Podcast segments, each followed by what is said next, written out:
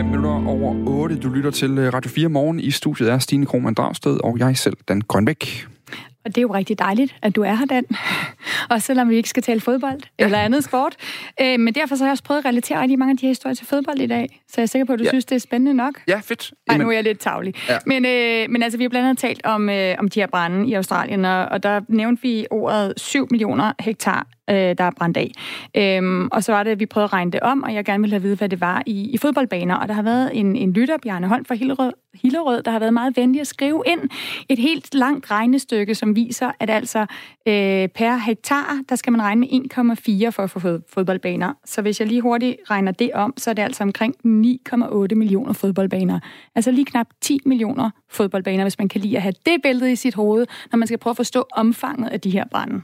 Men 10 millioner fodboldbaner, kan du overhovedet forestille dig, hvor stort det er? Det er det samme som at få vide, at man har vundet halvanden milliard. Der er ingen, der aner, hvor mange penge det er. Hold nu op. Jeg er sikker på, at lytterne på min side, det sætter stadigvæk en bedre fornemmelse af, hvad størrelsesforholdet er, end hvis vi bare står og taler et eller andet hektar kvadratkilometer. Godt. Men altså, skriv ind til os, hvis I er uenige, eller hvis I er enige med Dan, så, øhm, må I jo bare skrive ind på 1, 4, Eller 2, 4. mængden af computerskærmen, det kunne fylde, måske. Det kunne også være, øh, komme helt op i nogle tal, der kunne være fede. 10 nu stille. Skriv R4, og så er din besked. Ja, godt.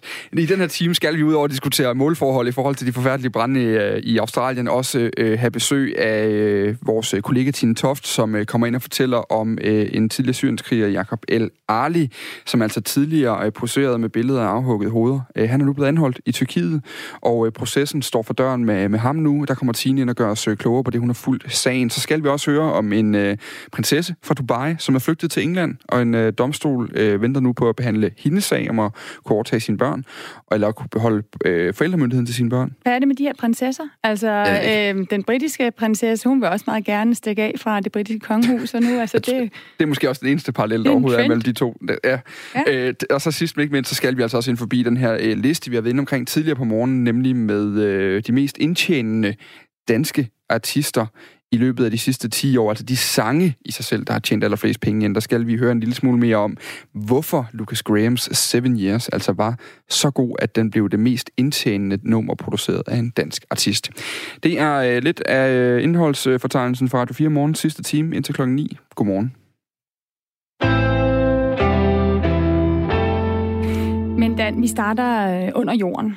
Øhm, og det er både under jorden på den måde, jeg i, i går sad øh, under jorden i et, et mørkt biograflokale og så filmen The Cave, men øh, den film, han foregår faktisk også det meste af tiden under jorden. Den handler nemlig om øh, borgerkrigen i Syrien, øh, hvor landet blev totalt smadret, og det blev bestemt også øh, den del af Damaskus, øh, den bydel, der hed Al-Ruta, øh, hvor en ung kvindelig børnelæge, øh, Dr. Amani Balur og hendes kollegaer etablerede et nødhospital, der simpelthen øh, tog imod civile ofre øh, for den her borgerkrig, mange af dem børn.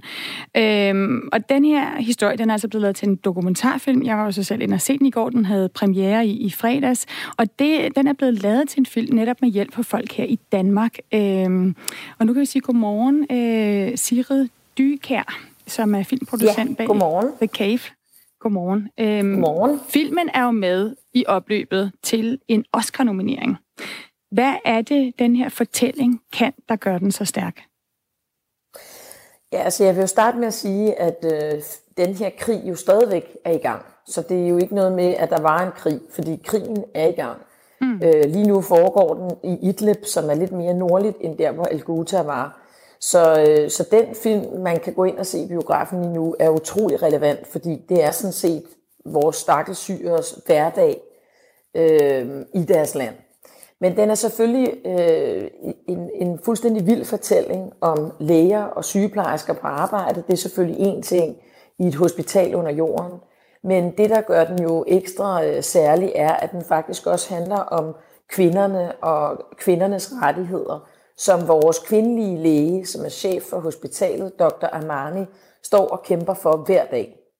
Så det gør jo også filmen, øh, hvad skal man sige, interessant på alle mulige andre punkter end blot det her med, at den også foregår midt i en krigszone med civile og børn, der vælter ind øh, hver dag og skal behandles for bombe, mm. øh, attentater. Der er sådan en meget sigende scene, hvor at, øh, altså, de er jo, og Dr. Armani også jo meget, tid, meget trætte og, og prøver at holde modet oppe. Der er ikke medicin, der er ofte ikke ordentligt udstyr. Og på et tidspunkt sidder hun med en ung mand, som er sur over, at den medicin, han har, øh, han har fået recept til, den kan han ikke få. Og så siger han til Dr. Armani, altså, hvorfor er der også dig, der leder det her hospital? Skulle du ikke være hjemme med din mand og dine børn? Hvis det havde været en, en mand, så havde jeg sikkert kunne få medicin. Øh, så som du også siger, at nogle af de, den her, det her mandsdominerede samfund, øh, og de kampe, hun også skal tage ud over på at overleve bombardementerne og køre det hospital, det får man også ligesom øh, øh, information om. Mm. Vi kan jo starte med lige at Ja, og så er hun jo en særlig stærk kvinde på den måde, at hun jo øh, tør i talesætte, at mændene udnytter religionen til at, at trykke kvinderne ned.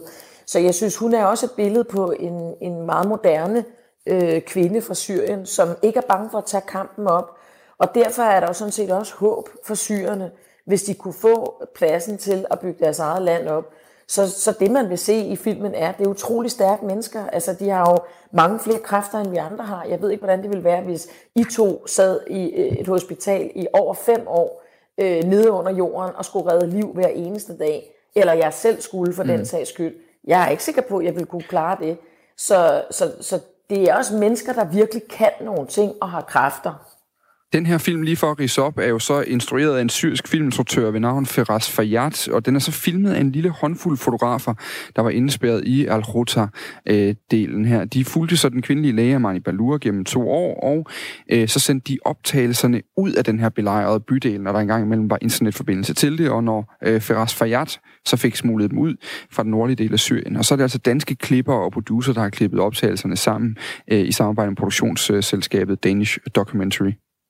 Altså, hvor svært var det? Altså, det lyder jo vældig øh, ikke som de normale øh, problemer, man har, når man laver en film, hvor det måske handler om, at nu regner der, eller nu skinner solen. Prøv lige at forklare, øh, hvad I har skulle gå igennem for overhovedet at kunne lave den her film, øh, som jo altså foregår, som du også siger, øh, midt under de her bombardementer. Jamen altså, det er selvfølgelig helt utroligt åndssvagt svært at lave en film på den her måde, og, øh, og det er ikke noget, jeg vil kunne anbefale øh, nogen at gøre. Men man kan sige, øh, at Faraz Fayyad er jo syr, og det er jo hans land. Så, så han fortæller jo sin egen historie, sin egen lands historie. Så det var meget vigtigt for os i Danmark at bare lægge os fladt ned på jorden og sige til ham, okay, vi hjælper dig med at forløse den her fortælling, men, men hvad kan vi gøre? Fordi vi var ikke eksperter i, hvordan man gjorde det her.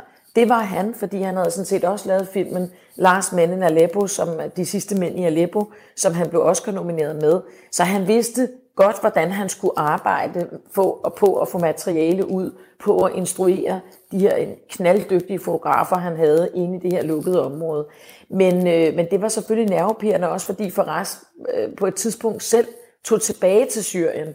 Og, og vi vidste jo godt, at han var haunted meat, fordi at han jo havde lavet Lars Mænd i Aleppo. Øhm, så jeg tror egentlig, at, at den måde, vi har gjort det på, har været stor respekt for ham, og, og prøve at forstå, hvordan man gør det her. Og det var sådan noget med en mand, der skulle løbe ud i murbrokkerne, øh, uploade materiale, øh, håbe på, at satellitten ikke blev opdaget af russerne og syrerne.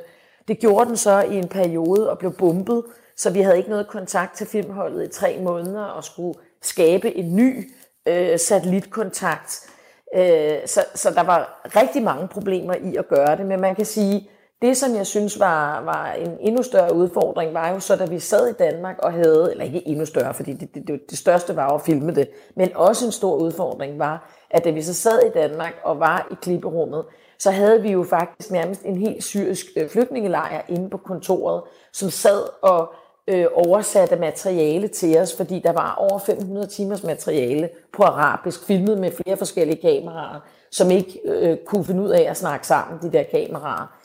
Så det tog jo fire måneder bare for det oversat med den her syriske flygtningelejr, og, og de brød jo sammen hele tiden, fordi de så jo deres hjemland blive, var fuldkommen smadret i det der materiale. Så vi hyrede en øh, chefpsykolog fra Rigshospitalet, Anders, som kom ind hver tredje uge og holdt øh, debriefs og briefs med hele holdet, og snakket igennem, hvad det var, de havde set og oplevet, og også hvad de så og oplevede i materialet, sådan så at filmholdet ligesom blev connected hver tredje uge med en psykolog. Mm. Fordi mm. ellers så tror jeg, at hverken de danske klipper havde kunne holde til det, og overhovedet ikke alle de oversætter, vi havde inde. Sigrid, øh, så det var helt unikt. Sigrid Dykær, som altså producer her på den her film, The Cave, altså Hulen. Øh, bare lige her til sidst, den kvindelige læge, Dr. Amani, som vi jo følger og får vældig sympati for. Hvor er hun i dag? I dag er hun i Tyrkiet, og hun er under øh, protection af tyrkerne. Øh, fordi hun, det svarer jo til, det hun har lavet, og hendes mandlige kollegaer svarer jo til at redde jøderne under 2. verdenskrig. Det, gjorde, det, det så Hitler ikke øh, igennem fingre med. Og, øh, og, og det gør Assad heller ikke. Så det er alle dem, der er Assad-tilhængere, de vil gerne slå de her læger ihjel, fordi at de har hjulpet øh, det, Assad mener er terroristerne. I filmen kan man altså godt se, at det ikke er andet end børn og familier. Men, øh, men det er det, han kalder terroristerne. Så hun er under protection i Tyrkiet i en lejlighed og kan ikke bevæge sig ud overhovedet. Øh, og det er selvfølgelig en fuldstændig rædselsfuld situation, fordi hun, havde, hun ville dybest set helst være stadigvæk i Idlib, hvor bomberne foregår hver dag lige nu. Der vil hun helst være på et hospital og redde børn. Mm. Men, øh, men hun kunne ikke, altså hun er så traumatiseret af de her syv år øh, under øh, i, i, i, El Ghouta, og de fem af årene var under total belejring og lukning af området, hvor der ikke var mad, og der var ikke medicin, og der var ikke noget. Øh, at hun, hun har svært ved at arbejde som læge, så hun måtte jo til sidst flygte øh, og sidder så i Tyrkiet og håber på, at hun får en mulighed for at komme til enten Kanada eller til et andet vestligt land og kunne få et nyt liv igen. Det Hun sagde, har masser af Side Dy, Dykær, altså undskyld Side Dykær, man er nødt til at, at stoppe her, men det sagde øh, du altså, der er producer på filmen uh, The Cave, Hulen, som altså, øh, som man kan se lige nu, og som handler om det her hospital, der faktisk er under jorden, uh, og prøver at hjælpe nogle af de almindelige civile mennesker, der var både den her belejrede bydel uh, i Syrien, uh, og som Side også meget rigtigt sagde, så er der stadig bydel, som er belejret på den her måde. Klokken er blevet øh, 13 minutter i halv ni. Og endnu en dansk syrienkriger, den 31-årige Jakob El Ali, der i 2014 iførte islamisk statuniform, poseret med øh, afhuggede afhugget hoveder i IS-højborgen Raqqa i Syrien. Han er blevet anholdt i Tyrkiet. Det kom frem i Berlingske i går, og det er blevet bekræftet af mandens advokat, Mette Grit Stage. Hun forventer, at han vil være på vej tilbage til Danmark inden så længe. Det, der kommer til at ske nu, hvor han er anholdt øh, nede i Tyrkiet, det er jo, at øh, han skal udleveres til Danmark i henhold til den øh, europæiske arrestordre, som er blevet udstedt for lang tid siden. Så nu skal de danske myndigheder og de tyrkiske myndigheder jo have kontakt med henblik på at lave en plan for afviklingen af den her udlevering. Godmorgen til dig, Signe Toft. Godmorgen. Du er vores kollega her på radioen og øh, kommet i studiet nu, fordi du talte med Jakob Elali til øh, Radio 24 tilbage i maj 2018, og har altså fulgt sagen om øh, Jakob Elali øh, siden. For lige at genopfriske, hvad vi Altså, hvad har vi vidst om El Alis færd, siden han øh, tog afsted fra Danmark til Syrien i 2013? Æh, jamen, egentlig ikke øh, særlig meget, øh, før jeg pludselig øh, fik fat på ham der i 2018. Uh, det vi ved er jo, at han tog i sted, som du siger, i 2013. Der var han 25 år øh, fra Ishøj, øh, tog der ned. Øh, vi ved, at han ikke var specielt religiøs på det tidspunkt, men han tager altså ned øh, til Syrien. Og så dukker han op igen på de her helt øh, voldsomme billeder, hvor han jo nærmest er blevet det største symbol, vi har set herhjemme på øh, den brutalitet, der er med islamisk stat, altså hvor han står med sit øh, skæg, barberet overskæg, men skæg ud i siderne, og peger øh, smilende på to afhuggede hoveder øh, med nogle liv ved siden af, altså kroppene. Mm. Øh, og hvor man øh, har kunne finde ud af, at de her billeder er taget på øh, den plads i Raqqa, hvor islamisk stat øh, to timer, få timer inden, øh, har overtaget Raqqa. Øh, og han har også siden indrømmet, at han var en del af islamisk stat på det her tidspunkt. Så det er der, han ligesom dukker op igen, efter man måske i lang tid ikke har vidst, om han var død eller levende eller ej. Mm. Øh, så han dukker op på de her billeder, som han faktisk selv lægger op på, på Facebook. Og, og, og når vi taler om en, en IS-uniform før i oplægget, så handler det altså om, at han står med et våbenbælte med en pistol, han har en håndgranat ved sig, han har et, øh, sådan det kan nogen af os måske øh, huske, det her øh, skråbælte over øh, brystet med påskriften Islamisk Stat for Irak og Levanten, altså kort øh, ISIL, som jo gerne er blevet, eller blevet et navn, man har brugt i, i, i vestlig verden. Vi kan lige høre et klip her, hvor han netop siger, at han blev presset til at posere på billederne, og han ikke havde noget valg. Jeg er da nødt til at rende rundt med den påklædning, jeg render rundt med, når jeg befinder mig i deres områder. Så fik vi bæltet, og så fik vi det, det tøj. De, de vil jo ikke have, at folk skal rende rundt med jeansbukser og, og sportstøj. Det vil de ikke have.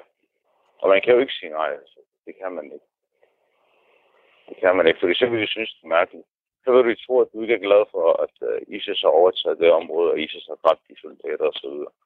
Og vi kan lige kigge nærmere på, hvad vi egentlig ved, fordi ifølge tyrkisk medie, så blev Jakob El Ali anholdt den 9. januar tæt på grænsen mellem Tyrkiet og Syrien. Anholdelsen den er fundet sted på baggrund af en arrestordre, der er udstedt af Interpol.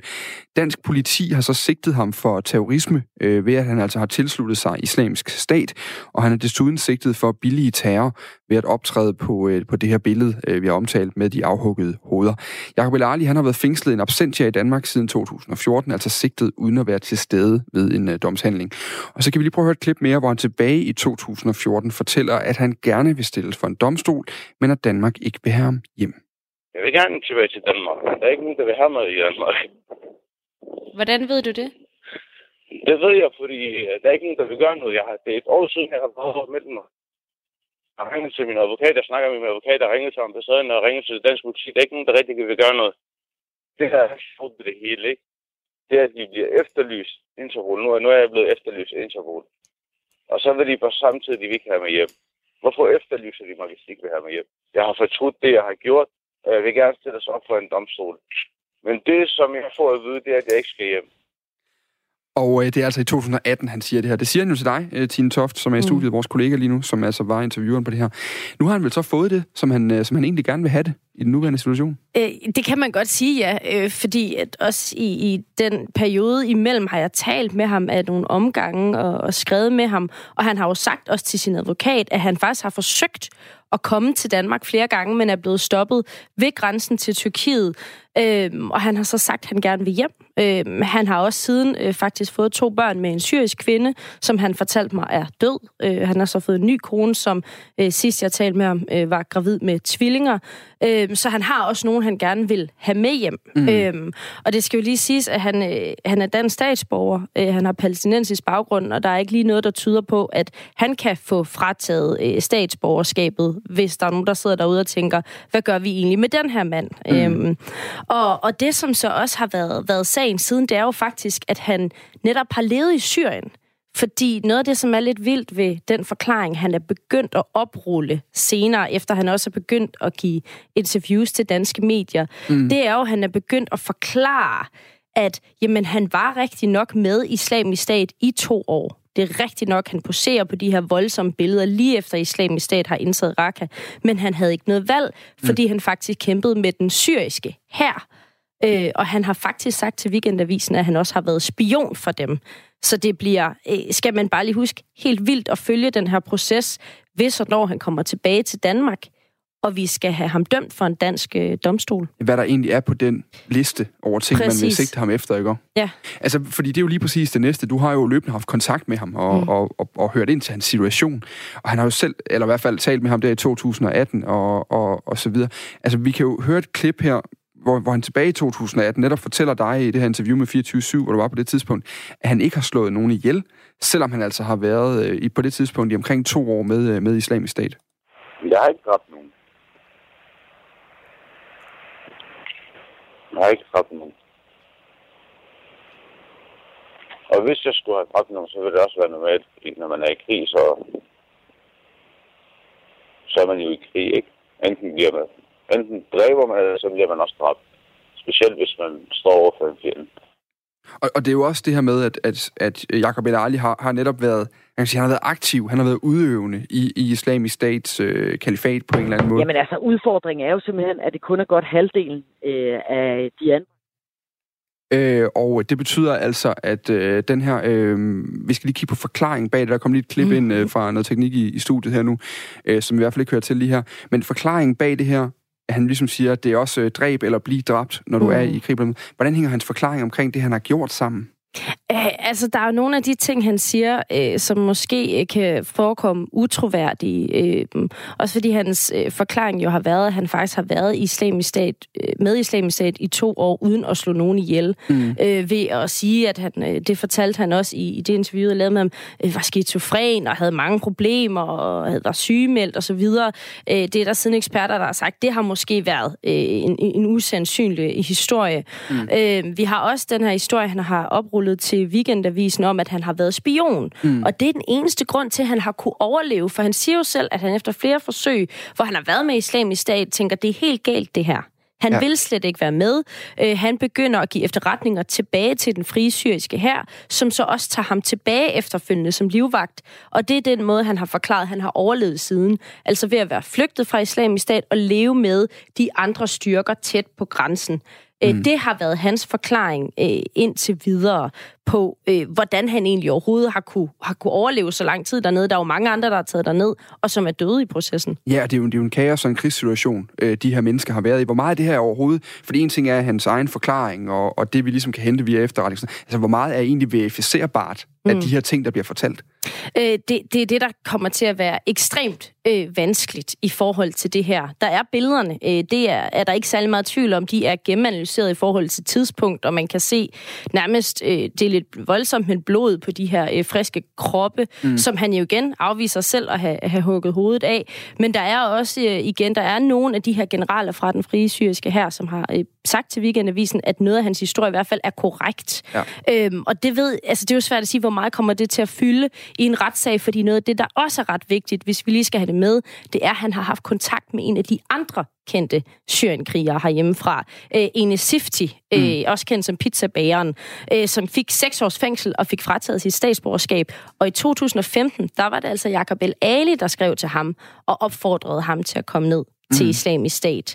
Øhm, og der er hele den her historie om, at rigtig mange unge øh, sad og så på deres videoer, hvor forfærdeligt det var det, der skete i Syrien, og tog afsted, og måske ikke lige kunne gennemskue, hvad for nogle fraktioner der er. Mm. Øh, det vil helt klart nok også være en del af hans forsvar, men det her er altså også en del af det, at han har haft kontakt med øh, en så kendt Syrien-kriger herhjemme. Lige til sidst, det er jo en sag, der kommer til at starte nu. Øh, formodentlig en proces, der kommer til at starte, i hvert fald som Mette Grits Dage øh, nævnte tidligere, hans advokat, at hun regner med, at han er på vej hjem til Danmark inden så længe. Lige nu er han i et udrejsecenter i, i Tyrkiet. Øh, og indtil videre, så er 13 personer herhjemme blevet dømt for terror, efter at have tilsluttet sig islamisk øh, stat i øh, Syrien og Irak. Senest, der var det jo altså ham her, Ahmed El Haj, som er kendt for at skyde efter billeder af blandt andet Nasser Carter og Anders Fogh på en video, der blev hentet hjem fra Tyrkiet og nu skal øh, få en retssag. Til allersidst, Øhm, du var inde omkring det, med at han har jo noget familie nu, han gerne vil have med hjem. Er det, er mm. det, er det også et slående øh, punkt for, at Jacob Elali overhovedet øh, vil hjem? At det, at det har han i hvert fald, altså igen, nu er det ved at være lang tid siden, jeg har talt med ham, men det er i hvert fald noget, han har ytret ønske om, mm. øhm, og har sagt igen og igen, også som del af begrundelsen for, hvorfor han har forsøgt at komme over grænsen øh, til Tyrkiet, øh, at han faktisk har de her børn, øh, som jo også har en eller anden mulighed for at få noget statsborgerskab. Igen, øh, der er jo noget af det her, som kan være svært at verificere, men, ja. øh, men han har selv sagt, at, at moren til to af dem faktisk er, er død, så det er lidt svært at, at vide præcis, hvad der kommer til at ske med dem. Men det er da en del af ønsket. Øhm, og at han øh, i øvrigt har ytret, at det jo ikke har været specielt fedt at være der. Det kunne man næsten godt forestille sig. Tak for det, Tine Toft. Selv tak. Og så på den måde øh, blev vi øh, færdige med det. Lige om et øh, halvanden minuts tid, der har vi et øh, nyhedsoverblik, vi lige skal have øh, kigget på. Men inden da, Stine, yeah. så er der jo, øh, der er jo startet et eller andet på sms'en nu, siden vi snakkede jo. om hektar. Det er der jo, og det ser jo ikke så godt ud for mig. Jeg kunne starte med at sige, at der er en, der skriver, at Dan er den eneste fornuftige. Det er der mange gode grunde til, men en af dem er altså, at Danmark gange halvanden giver billeder flere end 5-10 fodboldbaner er barnligt plader. Ja, der er også en, der skriver, at fodboldbaner kan alle relatere sig til, men det er så også den eneste lytter, der støtter op om. Og jeg vil sige, Kære lytter, altså det er jo også dejligt, at I så kommer med nogle andre forslag, fordi det er selvfølgelig rimelig klogt at prøve at relatere det til noget, der måske er lidt større. Jeg synes, en lytters idé om, at man så kunne prøve at relatere det til håndboldbaner, øh, de er jo mindre end fodboldbaner. Så der, der tror jeg, vi er ude, der bliver det endnu mere forvirrende. Mm. Men altså Danmark, nu har jeg lige stået op, øh, Danmarks areal er jo så øh, omkring 4,3 millioner hektar. Så det er altså mere end Danmarks areal. Øhm, altså, altså, det er lige over, ja, lige over halvanden gang halvanden Danmarks gang, areal. som er, blevet, som er brændt. Men jeg synes faktisk, det er en ret god leg, den her Stine. Jeg synes, ja. vi skal læse en sms mere ja, op. Der er en her, hvor der står, jeg er enig med den mandlige journalist. Det må vi gå ud fra mig, ikke? Ja, det må man ja, jo så gå ud fra. Må indrømmes, og nu har du fandt med sms, faktisk, så jeg ikke engang læst den færdig. Ej, men det var, var pointen var meget klar.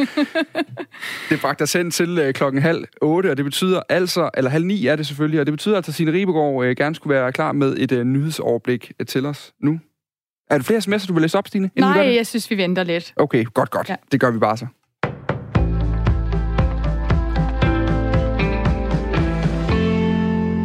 Reglerne for patientkørsel sejler. Det gælder både, hvor patienterne kan blive hentet og afleveret, om pårørende kan komme med, og hvem der kan få dækket udgifter. Det mener Dansk Folkeparti, Danske Patienter og Danske Regioner. Hvert år så bliver 100.000 vis af danskere kørt til og fra hospitalet og lægeklinikken, og de skal have bedre vilkår, mener Danske Regioner, som har sendt et brev til sundhedsminister Magnus Heunicke. I brevet står der blandt andet, at de gældende regler for befordring af patienter, som modtager behandling i både kommune og region, er en barriere for sammenhæng på tværs af sektorer. At reglerne er en barriere for, at patienterne kan udnytte deres ret til behandling på tværs af regionsgrænser, og at reglerne er utidssvarende og ressourcekrævende at administrere for sundhedspersonalet.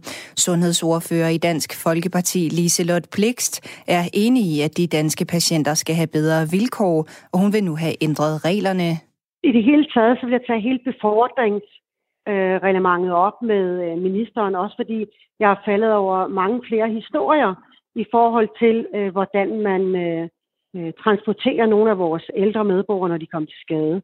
Øh, en ting er, at de så skal levere samme sted, hvor de bliver hentet, som kan være uhensigtsmæssigt, fordi der er et sommerhus, eller hvad det ellers kan være.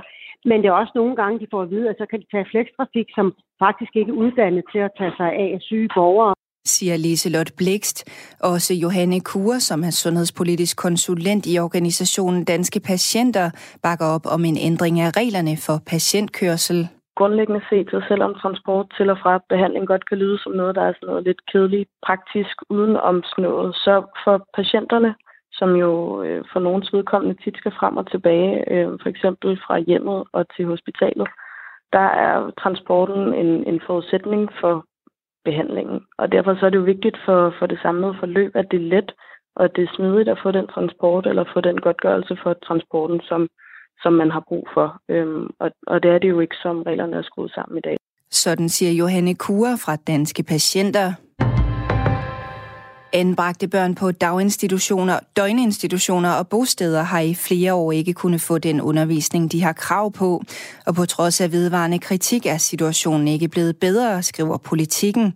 Sådan lyder kritikken fra ombudsmandens børnekontor på dagen, hvor statsministeren har indkaldt til regeringsseminar, hvor man skal drøfte en styrket indsats for udsatte og anbragte børn. Chefen for ombudsmandens børnekontor, Susanne Weiga, siger, at selvom ombudsmanden tilbage i 2016 2016 kritiserede en række institutioner til anbragte børn for ikke at tilbyde dem undervisning i de fag, de har krav på, så tyder det på, at situationen ikke har ændret sig. En konsulentrapport fra Rambøl viste i 2018, at 69 procent af de interne skoler ikke tilbød den fulde fagpakke til eleverne. Børne- og undervisningsminister Pernille rosenkrantz teil er stærkt utilfreds med den utilstrækkelige undervisning på de interne skoler, som hun mener muligvis bør lukkes helt. Det siger hun til politikken. En eksplosion i Stockholm i nat har efterladt flere ødelagte biler og store skader på en bygning. Det er endnu uklart, hvad der forårsagede eksplosionen. Ingen personer er kommet til skade, men flere bygninger er evakueret, skriver Aftonbladet og et kig på dagens vejr fra DMI. Det bliver, vi får lidt eller måske nogen sol, men der kommer også byer rundt omkring. Temperaturerne kommer til at ligge omkring 6 grader, og vinden bliver let til frisk fra sydvest og syd. Og her i morgentimerne er der stedvis risiko for rimer isglatte veje i den nordlige del af Jylland.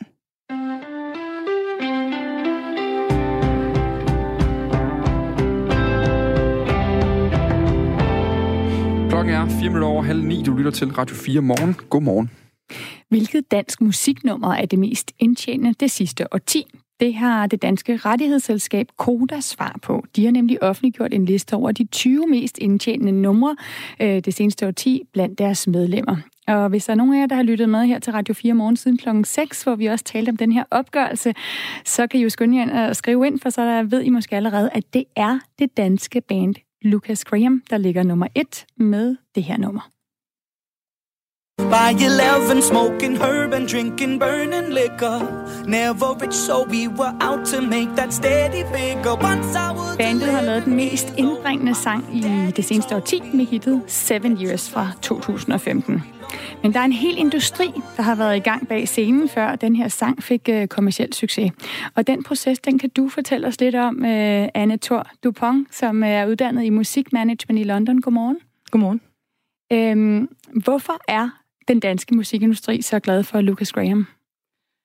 Jeg tror, det er fordi, at øh, der er en kæmpe brandingmæssig mulighed i Lucas Graham, og øh, især i forsangeren Lucas.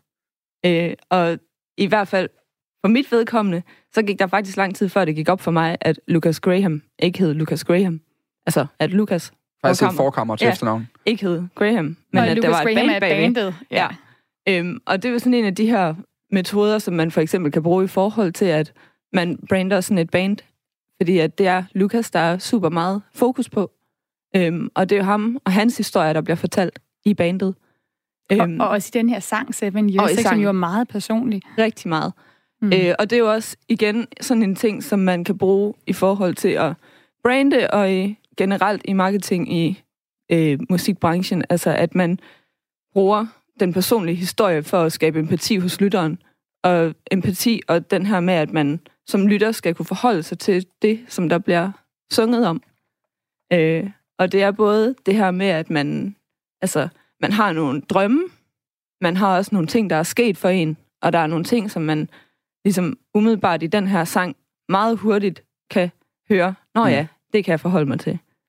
Lucas Graham han har jo to sange på den her top 20-liste fra Koda. Øhm, Lucas Grahams, eller altså bandet, nu var, var den der Ja. igen, ikke? Øh, Luca, øh, Lucas Grahams Seven Years røg helt til tops på hitlisterne i ni lande, og i USA der toppede singlen på andenpladsen på Billboards officielle sanghitliste. Så det, det var en meget populær sang. Ja, imponerende. Øhm, hvordan arbejder musikindustrien på at gøre en sang som Seven Years til et hit? Altså, også, hvornår ved man det?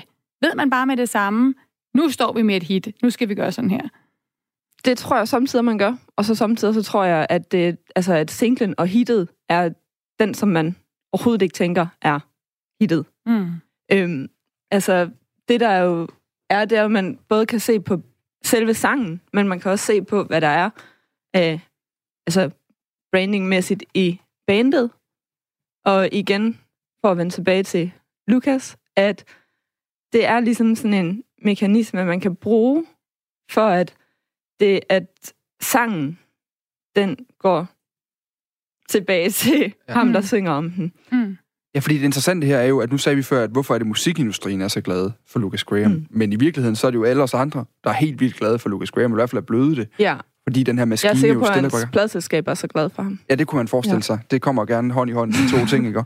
Men, men, men for at forstå sådan, maskinen bag mm. Lucas Graham, altså hvad, når man så opdager, okay, vi har, vi har Grunk, Grunk kommer ind ad døren fra Ja. krummerne, han har en god sang med, hvad gør vi lige ved den? Ja. Altså, hvad er det for nogle øh, værktøjer, Ja. man har at, at, at bruge der? Det første, man kigger på, det er jo, okay, den her fyr, han har karisma, Mm.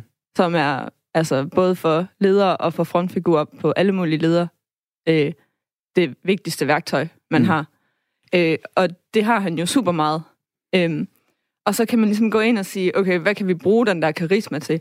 Og for det første, så var det jo sådan noget, hvor de så har fået at vide af deres pladselskab, at de kunne lave de her YouTube-videoer, Mm. for at skabe boss, og ligesom for at skabe en boss i, i altså sådan undergrundsboss. Ja. Og det er rigtig meget, altså sådan noget, man kan genkende fra andre også, Lady Gaga og ja. Take That og sådan nogle ting, at man har, man har simpelthen skabt et, et fan-grundlag Ja. for, altså i en meget lille cirkel, en fan-segment, som er dem, der ligesom man bruger til at skabe boss og promovere det også, Mm. for den sags skyld. Øhm, og så er der ligesom de her ting, hvor man kan begynde at sige, okay, hvor er vi skabt det her boss henne? Og, øh, hvor, øh, altså, og hvem er det, som der er modtagelige over for Lucas Graham? Øh, og lige det her, altså, så er det jo for eksempel det her med YouTube-videoerne, så har man skabt det her undergrundsunivers for dem. og så begynder man at se på markedet, hvem er det, der reagerer, hvem er det, der ikke reagerer, som er super nemt i dag, fordi at øh, alle lytter på Spotify for eksempel. Øhm, og øh, så ser man ligesom på de her segment, segmenter, og begynder at analysere, hvilken aldersgruppe har de, hvilket mm. arbejde har de, hvilken etnicitet har de. Mm. Øh, og så kan man ligesom simpelthen gå ud fra det og begynde at markedsføre direkte til Men, de her. Må, må jeg lige spørge til sidst, ja. hvad synes du selv om sangen? Øh, jeg, jeg kan sagtens se, det er en fantastisk sang. Øh, en, altså et kæmpe hit, men jeg er selv ikke altså, mega, mega glad for Lucas Graham generelt. Men, øh, men jeg kan sagtens recognize så man kan godt sidde som, øh, som øh, uddannet i music management og genkende, at her er et hit, uden at man nødvendigvis lige selv øh, synes, det er det mest interessante sang. Tusind tak til dig, Anne Thor øh, Dupont, som er uddannet i musikmanagement i London. Og vi kan jo slå med at sige, der er kommet en sms her nu, der hedder, øh, man tæller jo kun øh, album, øh, Koda ligger alt sammen jo. Altså, hvem har solgt mest, og øh, hvem har spillet i alt, øh, mest i alt, spørger en for taleradio. Ved det godt, men hvad med streaming, så skriver han øh, netop med streaming. Og det er jo interessant, fordi den her sang har netop en milliard afspilninger på streamingtjenesten Spotify, og er altså dermed den mest streamede danske sang nogensinde samtidig med. Så på den måde, så må man sige, at han har, øh, han har alligevel klaret det.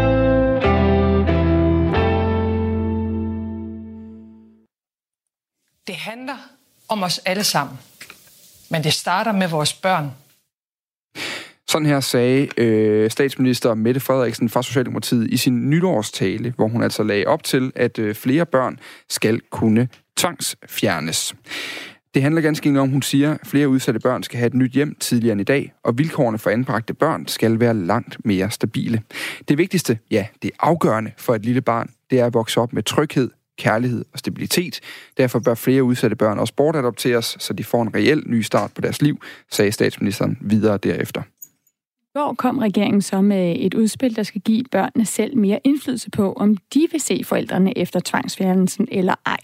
I dag er det styrende i sager med tvangsfjernede børn, om forældrene vil have samvær, samvær med børnene, men det vil regeringen altså have ændret, så børnene får mere at sige. Søren Skjødt, godmorgen til dig. Godmorgen. Du er formand for øh, FADD, det er Foreningen af Døgn- og Dagtilbud for udsatte børn og unge. Hvorfor er det en dårlig idé at give børnene mere at sige i det her spørgsmål om, om de vil se deres forældre efter en uh, tvangsfjernelse? Jamen som udgangspunkt er det ikke en dårlig idé at give børnene mere at sige. Det er en dårlig idé at ligge og overlade rigtig alvorlige beslutninger til børn.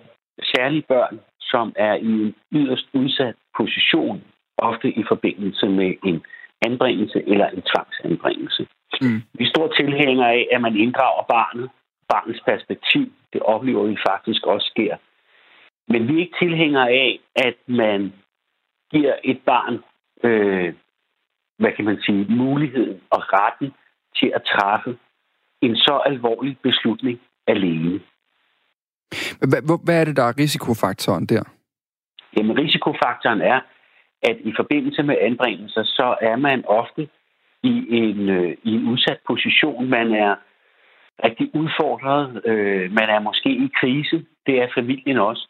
Og vi ved jo, at vi alle sammen øh, kan komme til at handle øh, uhensigtsmæssigt, når vi er i krise, og vi kan også komme til at træffe beslutninger, uden at have gjort os, øh, hvad kan man sige, øh, helt klar over, hvilke konsekvenser den vil have. Mm. Vi ved, hvor afgørende det er for de her børn, at deres forældre, øh, hvad kan man sige, dels bakker op, men også at de har kontakt.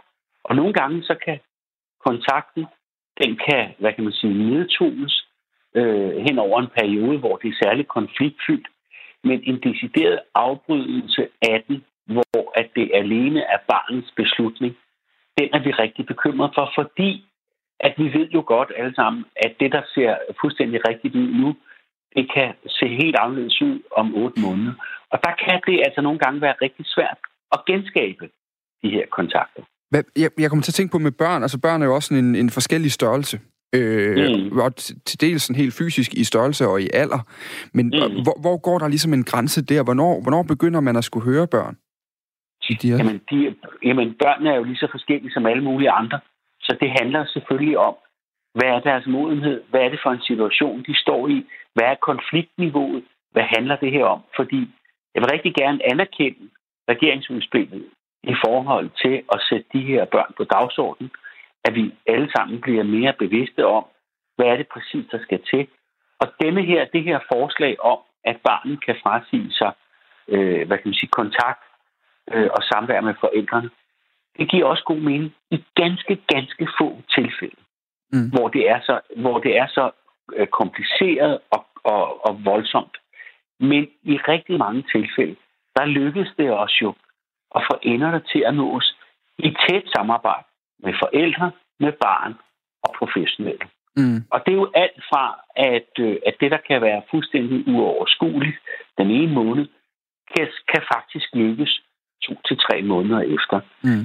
Øhm, og vi ved fra forskning, blandt andet professor Inge Brøderup har foretaget på familieplejeområdet, at over halvdelen af de her øh, børn og unge, der er anbragt, når deres anbringelse er slut, altså ved deres fyldte 18 år, så søger de typisk tilbage til biologien for at få nogle svar.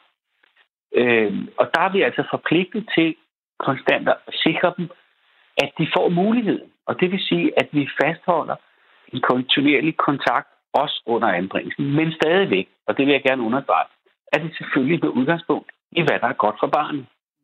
Og jeg mener faktisk, at det er godt for barnet at have kontinuerlig kontakt med sit netværk. Søren Skjødt, øh, formand for FADD, altså Foreningen af Døgn- og Dagtilbud for Udsatte Børn og Unge. Øhm, der er jo meget fokus, blandt andet fordi statsminister Mette Frederiksen har sat fokus på det og gjort det i sin nytårstale på det her med, at flere børn skal kunne tvangsfjernes. Hvad mm. synes du i det hele taget om princippet med tvangsfjernelse? Jamen, jeg synes, at det er, jeg synes, at det, det er et nødvendigt værktøj. Det er en nødvendig mulighed at have der, hvor at det ikke lykkes at skabe en fælles forståelse for, hvad der er godt og hvad der er nødvendigt for barnet. Så derfor så, så er der selvfølgelig sager, hvor at, øh, at det er godt. Men vi bliver også bare nødt til at acceptere, at en del af præmisserne for forældre og kontakt i dag, det ser helt anderledes ud, end de bare gjorde for 10 år siden. Vi har børn, der har krav og ret til øh, adgang til sociale medier. Børn og forældre kan kommunikere på en helt anden måde i dag under anbringelse, end de bare kunne for 10 år siden. Så derfor, så når det her de skal lykkes, så bliver vi nødt til, uanset om det er med forældrenes billigelse eller det ikke er, men at arbejde på en fælles forståelse for, hvad der er godt for barnet. Men, men, men tvang... når Mette Frederiksen så siger flere tvangsfjernelser, vi kan se på tallet, at det er faldet fra 2011 til 2018. Mm. Mm. Altså har vi brug for flere flang, tvangsfjernelser i sig selv? Jamen vi har ikke brug, tallet er ikke interessant. Vi har brug for de rigtige. Vi har brug for der, hvor vi har været inde øh, rettidigt og arbejde med barnet, med forældrene i retning af et, øh, en anbringelse med tilsavn. Og hvor det så ikke lykkes, så er det klart, så kan det være nødvendigt, når man har taget en faglig vurdering, så kan det være nødvendigt med at sige, det her, det, det, det giver ikke nogen mening, vi kan ikke, vi kan ikke komme længere den her vej, så nu vælger vi at bruge mm. øh, denne her mulighed, vi har i loven. Men, Men men der er noget interessant, at vi bruger det nok, Søren Skødt. Altså, det, så kan vi godt blive enige om, at tallet i sig selv siger ikke særlig meget om, hvornår man bruger det rigtigt. Det, det, det, det, det kan vi lynhurtigt blive enige om. Men, men, men det er et værktøj i kassen, på en eller anden måde. Mm. Mm. Og er, vi gode nok til at aktivere det værktøj? Altså, umiddelbart, så synes jeg, vi er. Øhm, jeg, jeg, øh, jeg, jeg oplever ikke, at... Øh, jeg oplever ikke, at der er en berøringsangst i kommunerne øh, for det her. Jeg tror i virkeligheden mere, at, at det handler om, øh, at vi skal kigge på den rette hjælp. Og den rette hjælp, det er også hurtig hjælp. Så der, hvor vi måske nogle gange kan sige, at vi havner i de her situationer med en så fastlåst situation, eller så udtalt et behov øh, hos barnet, at vi bliver nødt til at gribe til de her øh, tvangsdøgnanbringelser. Mm. Der skal vi måske kigge lidt på, om vi har handlet rettidigt og med, hvad kan man sige, den rette hastighed. Det tror jeg er virkelig mere, vi skal kigge på. Det var altså ordene her fra Søren Skødt, formand for FADD, Foreningen af Døgn- og Dagtilbud for udsatte børn og unge. Som jeg fik sagt tidligere, så er antallet af anbringelser faldet fra 14.978 helt præcist i 2011 til lige godt 1000 mindre, 13.823 i 2018. Det er tal fra Danmarks Statistik og et fald på cirka 8 procent. Hvis man kigger på tallene for anbringelser uden samtykke, altså de her deciderede tvangsfjernelser, så er der sket en stigning øh, fra 1799 styks i 2011 til 2713 børn i 2018. Og så skal det handle om øh, prinsesser, Simpelthen. som, som øh, flygter øh, fra deres øh, øh, mand, øh, tror vi, eller kongehus. Øh, nogen kunne måske tro, at vi ta- taler om, øh, om Meghan øh, fra, fra øh, Storbritannien. Og vil gerne flygte i hvert fald, ikke? Øh, det ved jeg ikke, det må vi spørge hende om. Hun vil i hvert fald, øh, hun vil i hvert fald gerne flytte til Canada måske, eller til USA, og, og ikke være en del af, af de kongelige. Men det er altså ikke det, det handler om nu, for der er andre prinsesser, der flytter, flygter her i verden. Lige nu kæmper prinsesse Haya bint al-Hussein fra Dubai, nemlig om at få rettighederne over to af sine børn ved domstolene i London. Hun flygtede med børnene fra sin mand Sheikh Mohammed, altså kongen af Dubai, sidste år, og tog børnene Sayed på syv år og Al-Jalila på 11 år med. Samtidig er hun den tredje royale kvinde, der flygter fra det her mellemøstlige kongerige. Tidligere er to af kongens døtre, også prinsesser, også flygtet fra Dubai. Og øh, vi får lige lidt lyd her nu, fordi nu skulle vi øh, meget ja. gerne Ja, det var Martin Witt, øh, lektor på Syddansk Universitet, som var med os, så jeg skulle lige være jeg sikker på, at du var der, Martin. Han, han også har noget med flygtede prinsesser at gøre. Vi skulle gerne lige have noget lyd af, en, øh, af den her, øh, en af kongens døtre, som altså også flygtede fra Dubai. And if you are watching this video, it's not such a good thing. Either I'm dead or I'm in a very, very, very bad situation. And I'm making this video because it could be the last video I make.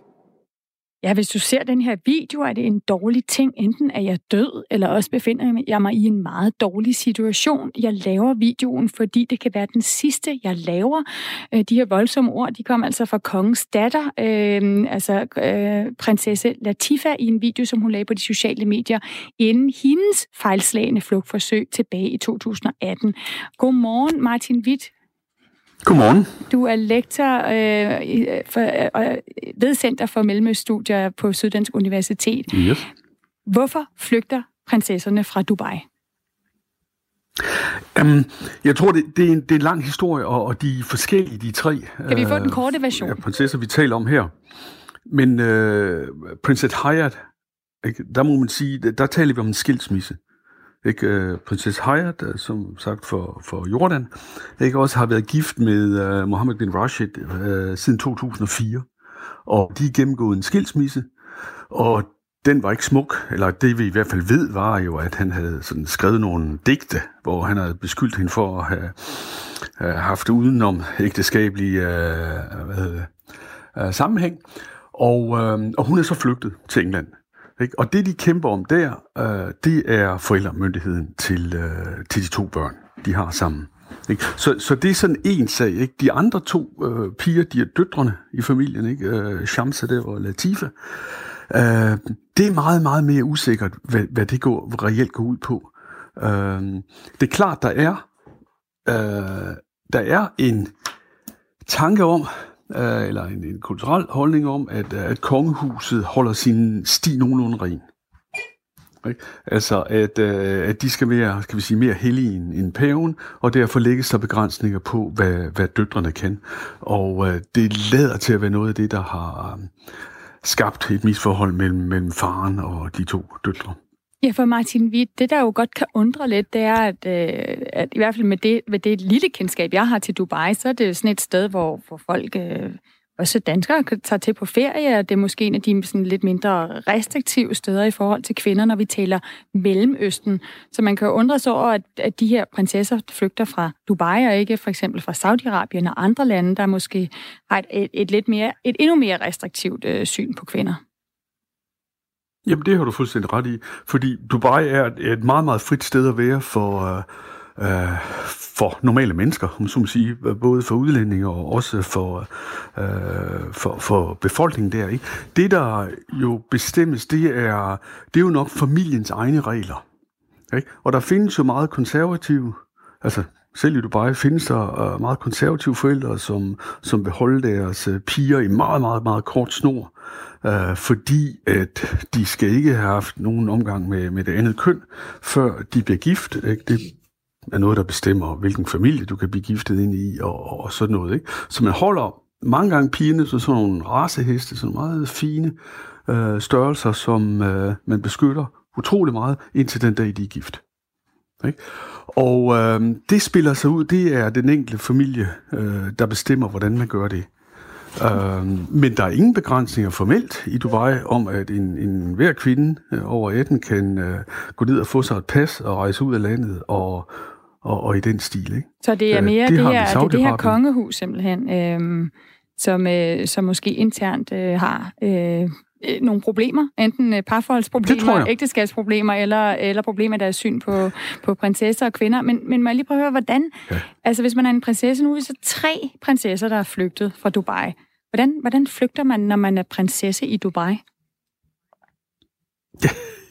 Jamen, øh, ja, det er et godt spørgsmål. Uh, det, det første, man kan vel sige, det er, at, uh, uh, at faren Uh, han må jo have sørget for, at uh, hver gang uh, en af hans uh, børn uh, logger ud, uh, eller ikke logger ud, men uh, viser sit pas i lufthavnen, at uh, så får han det at vide. Ikke også? Mm. Der er jo meget stor kontrol, fordi kan vi sige, selv på arbejdskraften dernede, har jeg selv arbejdet der, ikke? og jeg ved, at min arbejdsgiver, som var et universitet, det øjeblik mit pas blev tjekket ud uh, af lufthavnen i Dubai, så vidste min arbejdsgiver, at jeg havde forladt landet. Ikke? Så på den måde så ved uh, uh, Mohammed bin Rashid, han ved, hvornår hans familiemedlemmer forlader landet, og det kan han så uh, reagere på ved at sende nogen ud og, og hente dem. Det, mm. det er vel sådan, det fungerer. Så der er stor overvågning. Ja. Nu siger du, du selv har arbejdet dernede. Ja. Hvordan er det altså med de kvinder ellers, du sådan har mødt øh, i Dubai? Føler, ser, virker de som om, at man sådan føler sig rimelig fri og, og kan opføre sig nogenlunde, som man vil? Eller, eller er der sådan øh, meget mere gammeldags forhold mellem kønnene i forhold til i Danmark? Jamen, det er der. Altså, jeg arbejdede på et universitet, hvor kun lokale gik. Ikke? Der er 168.000 statsborgere i Dubai og, og, og så er der 2,5 millioner andre, øh, som mig selv, ikke? Og, øh, og det var de piger, øh, det var døtrene af alle de der 168.000, som, som jeg underviste. Og det er klart, at øh, det er søde, øh, frie, moderne, øh, unge mennesker, øh, som man har med at gøre der. Universitetet er selvfølgelig kønsadskilt. Ikke? Drengene og pigerne møder ikke hinanden. Og, øh, så, så der på en eller anden måde overvågen, man skal, universitetet skal kunne garantere forældrene, at, der, at, at pigerne ikke uh, sådan, uh, kommer i kontakt med det andet køn, uh, mm. når de er afsted. Mm. Ikke? Uh, men de virker jo meget åbne, og, og, og der var lavet nogle antropologiske studier i Dubai, hvor man kan sige, at, at Dubai som by offrer en masse muligheder for de unge mennesker. Uh, altså piger kan gå ud og spille billiard ikke? i nogle dele af byen altså i vestligt tøj og, og, og så videre, mm. ikke? Og, og så er der andre sfære i byen, hvor at øh, man mødes mere traditionelt, at familierne, altså fredag aften, ikke, der mødes familierne øh, et eller andet sted, øh, i Dubai Mall hedder det, ikke, hvor der er meget, meget fine restauranter, og der viser man sine døtre frem og håber på et, øh, et godt øh, ægteskab med, øh, med en anden øh, men, Men familie. måske ikke med kongen øh, sådan, som, vi, som vi hørte nu, fordi det lyder i hvert fald som om, Nej. at øh, ham kan man godt have lyst til at flygte fra. Øhm, og så bare ja. meget, meget kort her til sidst, Morten. Vi får øh, prinsesse Haya bint al-Hussein, forældremyndighederne over de her børn. Hun er altså flygtet til London, og det var ligesom på grund af, af det, vi, at vi jo har dig mm. igennem i dag. Tror du, hun får øh, mm. forældremyndighederne? Jeg tror, det er meget, meget svært. Og det tror jeg for at være et eneste kongehus i hele verden. At dem, som er potentielt tronfølgere, ikke? De, de bliver ikke, om så må sige, øh, deres øh, forældremyndighed bliver ikke overgivet mm. til, øh, til en fraskilt kone, kone eller mand. Tusind tak, det, Martin Witt. Det, det tror jeg er meget svært. Ja, Tak, Martin Witt, lektor ved Center for Mellemøststudier på Syddansk Universitet, for at være med her og fortælle om de her prinsesser, som altså flygter i hobetal fra Dubai. Og så er vi øh, ganske få minutter i klokken 9, hvor vi overlader det til øh, nyhedsvært Signe Ribergaard og bringer os videre. Og på den anden side klokken 9, der er det Camilla Due, der griber mikrofonen og altså taler med øh, jer derude. Øh, I dag der er der krisemøde i Storbritannien hos øh, dronning Elizabeth. De får, øh, hun får besøg af prins Harry, efter han og hans øh, hustru Meghan i sidste uge chokerede alt og alle med nyheden om, at de vil trække sig fra deres fremtrædende roller i den britiske kongefamilie. Det er et spørgsmål, som har delt britterne og danskerne, og generelt så skaber det her med kongehuset rundt omkring i verden jo mange følelser. Camilla, Due, nu kaster du dig også ind i det i dag. Hvorfor det? Det er fordi, at øh, det er jo et øh, emne, som virkelig kan få følelserne i kog hos folk. Altså lige nu står jeg med øh, billedbladet, tre blade, som lever, eller tre versioner af det samme blad, som bare lever af at fortælle historier om kongehuset. Der er fans derude, der er folk, der hader øh, dronning Margrethe, og jeg synes, det er en enormt spændende snak, fordi hvad er det, der får de følelser frem? Det er jo nogle mennesker, som er fanget øh, i en blanding af et moderne og et gammeldags liv, og det er det, som øh, vi skal tale om i mit program. Jeg vil gerne høre, om du er for eller imod kongehuset. Jeg ved, så er Maja derude, vores producer. Hun kommer til at bumpe dig med sms om, at det er en god idé. Hun ved alt om kongehus ja. og monarkier. Jeg, vil, jeg har et spørgsmål, jeg gerne vil have, du prøver at få svar på. Camilla. Vi kommer du har tre sekunder. Jeg har tre sekunder. Jeg vil gerne have svar på, hvorfor er det, at Meghan og Harry ikke kan sige op? Hvorfor kan man ikke sige op, når man er royal? Det vil jeg gerne have svar på. Det må jeg tage videre. Den tager vi med videre. Der, du kan altså ringe til Due på den anden side af øh, klokken øh, 5 over 9, og nu er der nyheder. Det er med Signe Ribergaard. Husk sms'en til Due. Den hedder 1424-nummeret, og så skriver du R4 i starten af din sms. Det var alt for i dag. Her fra Stine Krummer Dragsted og jeg selv, Dan Grønbæk.